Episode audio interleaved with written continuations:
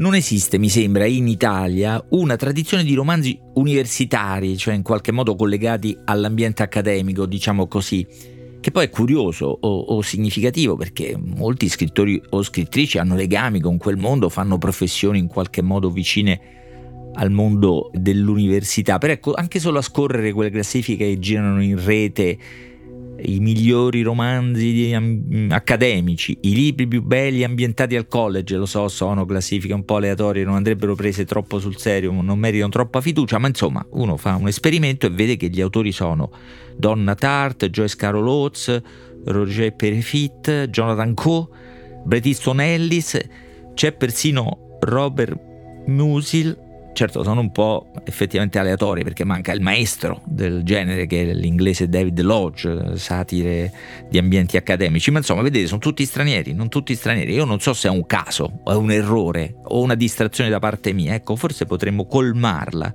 cominciando a usare la neonata casella di posta elettronica potreste contribuire a disegnare invece una mappa alternativa della letteratura e l'università. Eh, usate questa casella di posta elettronica, Timbuktu e il post post.it, timbuktu chiocciola il post.it. C'è per la verità un'altra cosa che sembra mancare o che stiamo da tempo aspettando in eh, Italia, cioè il grande romanzo sugli anni di piombo, il grande romanzo sul terrorismo. Qui per la verità sarei meno, meno sicuro perché sono uscite molte cose, molta narrazione, oltre che molta saggistica, molti romanzi, film, spettacoli teatrali, però c'è l'attesa di qualcosa di diverso, sembra sempre che qualcosa manchi e si dovrebbe, potrebbe fare di più o eh, meglio. Ma insomma, intanto, viste queste mancanze, questa sensazione di mancanza e questa, questa, questa attesa, pensate che sorpresa quando capita farà le mani un uh, libro, un romanzo che sembra di colpo risolvere due problemi.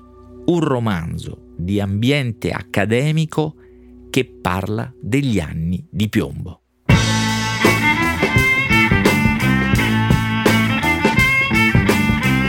Questo è Timbuktu di Marino Sinibaldi, un podcast del Post che parla con i libri.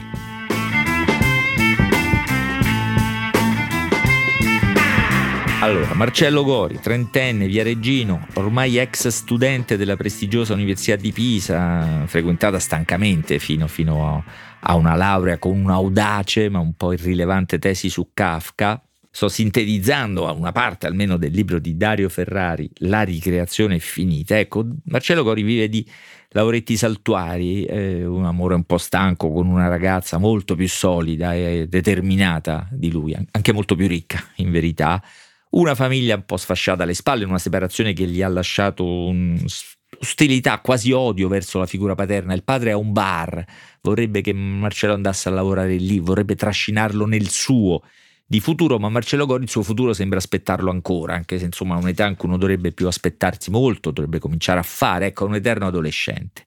Anzi, se volessimo usare una di quelle formule giornalistiche di nuovo conio, un adultescente, il copyright mi sembra sia dello psicanalista Massimo Amanniti, non ha più niente da aspettare in un'età in cui gli altri cominciano a sistemarsi, lui vede tutti i suoi amici che fino a qualche tempo prima stavano con lui nelle bisbocce notturne e presentarsi vestiti bene e con delle famiglie solide appena costituite. Insomma, lui è in questa fase qua in cui ciondola un po' per la vita, ciondola pure per le strade eh, della, della sua regione, delle sue città, finisce per tornare dalle parti dell'Università di Pisa. Qui piccola parentesi, mi sembra che Dario Ferrari presti molta attenzione alla toponomastica, c'è tutta una rete di strade anche di baretti credo significativi, sarei curioso di sapere se sono così precisi e ricalcati sulla realtà, ma insomma riprendiamo la trama perché è molto fitta, occuperebbe molto tempo, ma è importante perché è una particolarità di questo libro è che vi accadono molte cose. D'accordo, sono anche 450 pagine, che pure nel formato piccolo, ridotto, maneggevole delle pagine Sellerio sono 450 pagine, però sono molto fitte. Ci sono molte cose dentro, accadono molte cose, anche molti colpi eh, di scena, dunque bisogna almeno accennare a questa trama così insolitamente eh, ricca. Dicevo, Marcello torna dalle parti dell'università a incontrare vecchi amici, tutti più o meno impelagati in quel sottobosco di collaborazioni, assegni di ricerca, dottorati o cose del genere, segnano, ahimè, il perimetro della, per carità universitaria, apprende che c'è un concorso, un concorso, un dottorato alla facoltà di, di lettere, ha zero possibilità di vincere perché ha fatto degli studi così un po' pigri, poi se n'è andato dall'ambiente, non è rimasto come gli altri eh, nel, nel, mondo e quindi è totalmente estraneo, diciamo. Ma insomma partecipa a questo concorso. Marcello partecipa un po' con lo spirito, mi sembra, con cui quei ragazzi da quelle parti più o meno a un certo punto modellarono le teste di Modigliani, no? Cioè partecipa con una specie di sfogo ironico della propria rabbia, spirito di contraddizione, forse volontà di dimostrare qualcosa, per pura beffa partecipa a un concorso in cui, ripeto, ha zero possibilità di vincere, ci sono già i vincitori des- designati, lui è proprio nemmeno tra le prime riserve, diciamo, è proprio zero possibilità di eh, vincere. E invece accadono delle cose, accadono delle cose molto divertenti da leggere, accadono delle cose molto... E insomma, alla fine lui vince questo posto di dottorato, vince un posto di dottorato, vince... Il suo futuro sembra cambiare, un colpo, un colpo di scena insolito, inatteso e immeritato. Si presenta comunque da questo professore, il Dominus, il barone, che si chiama Sacrosanti, no? Dario Ferrari si deve, essere, deve, essersi divertito molto a battezzare i suoi personaggi, a dargli nomi e cognomi. Questo Sacrosanti gli chiede insomma che progetto questa specie di underdog no? che ha vinto il posto vorrebbe fare e lui farfuglia di un, una ricerca a metà tra Gadda, Bolagno e Foster Wallace. E quale sarebbe il nesso? gli chiede il professore. Leibniz, urla entusiasta Marcello, il professore scoppia a ridere, e, e la risata se, seppellirà questo progetto di ricerca, il chiarissimo professor Sacrosanti gliene propone un altro e qui comincia l'altra parte della storia perché gli dice di indagare su questo Tito Sella, Tito Sella che dice Wikipedia 1953-1998 Tito Sella è stato un terrorista italiano, ora controllato non c'è Tito Sella, ma Tito Sella nella finzione di questo romanzo, finzione, vediamo come, quante virgolette a porre a questa parola, Tito Sella è, è, stato un terrorista, è stato processato condannato, ma è stato anche uno scrittore. E qui comincia un'altra storia, perché Marcello viene completamente sedotto, travolto da questa, questa storia lontana, gli anni di piombo, appunto, di questa brigata Ravasciolk intitolata Un grande anarchico, un po' casereccia, velleitaria, però parte di quella galassia della violenza politica di quegli anni, conquistato da quella, da quella storia e comincia a fare una ricerca sui suoi libri, a interrogare, a interrogarsi. Insomma, ci sono due, queste due storie, però non sono due romanzi, eh? uh, due romanzi al prezzo di uno, diciamo così, nemmeno uno dentro l'altro. È più interessante perché sono continuamente sovrapposti, si rimandano continuamente anche perché agiscono sulla vita di Marcello che nel frattempo fa delle cose eh, sul piano eh, diciamo accademico, eh, personale, sentimentale, c'è tutta la sua storia d'amore con la ragazza ricca e determinata e un po' troppo solida forse per lui, ma questo lo scoprirete pagina dopo pagina e, indagare su questo passato terroristico. Quindi c'è anche un doppio linguaggio, no? perché c'è un piano farsesco, quello della satira, della parodia dell'università contemporanea. E c'è uno più tragico che è quello della ricostruzione della lotta armata e, e del sangue e dei prezzi che ha pagato, hanno pagato e fatto pagare i terroristi. Questa alternanza, questa convivenza, questo intreccio di linguaggi è molto interessante perché da un lato consente una precisione nel descrivere i due mondi. Sentite per esempio questa pagina sull'università. L'accademia è un mondo psicotico affetto da una grave dispercezione della realtà, popolato di individui che operano in un settore marginale assolutamente indigente come quello della cultura e che non di meno si sentono delle rock star, hanno ego e comportamenti commisurati a questa loro convinzione. È molto preciso anche perché poi si diverte a eh, indicare esempi di ricerche acrobatiche di questa nuova generazione di accademici, no?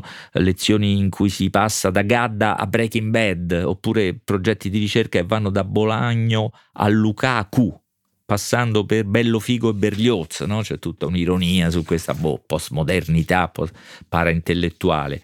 Eh, la stessa precisione ce l'ha eh, nel descrivere il mondo diciamo la, del terrorismo, come nascono queste scelte di vita, no? c'è tutta una ricostruzione di dibattiti, di divisioni anche con, prendo questa frase, no? scegliere l'innocenza significa sottrarsi alla lotta, che esprime bene un dilemma di quel tempo e il modo in cui ci si può affacciare oggi. D'altra parte però ci sono un po' delle sovrapposizioni no? fra questi due mondi. Per esempio ho capito che gli studi letterari al fondo sono una guerra tra bande. pure gli studenti, è una guerra tra bande, tra ideologie, diciamo così, un po' violentemente contrapposte. Ci sono stati due grandi mali nella letteratura italiana e questi due mali si chiamano Francesco Petrarca e Carlo Emilio Gadda e da questa affermazione nasce tutta una battaglia di eh, interpretazioni, discussioni, di lotte, di, di, di contendendoci cosa? Posti di contratti, posti di lavoro, sì, ma anche più banalmente boh, il numero delle stanze o un hotel in cui alloggiare durante un convegno. E del resto qualcosa di beffardo c'è anche il terrorismo, questa, questo gruppo di ragazzi, la prima azione che fa è una, penso, inventata anche questa, non, non voglia di indagare se davvero in un lontano carnevale di Viareggio qualcuno ha fatto saltare il carro del carnevale come atto di terrorismo locale, diciamo così, so solo che da quelle parti veniva vissuto nella finzione del romanzo come una specie di 11 settembre.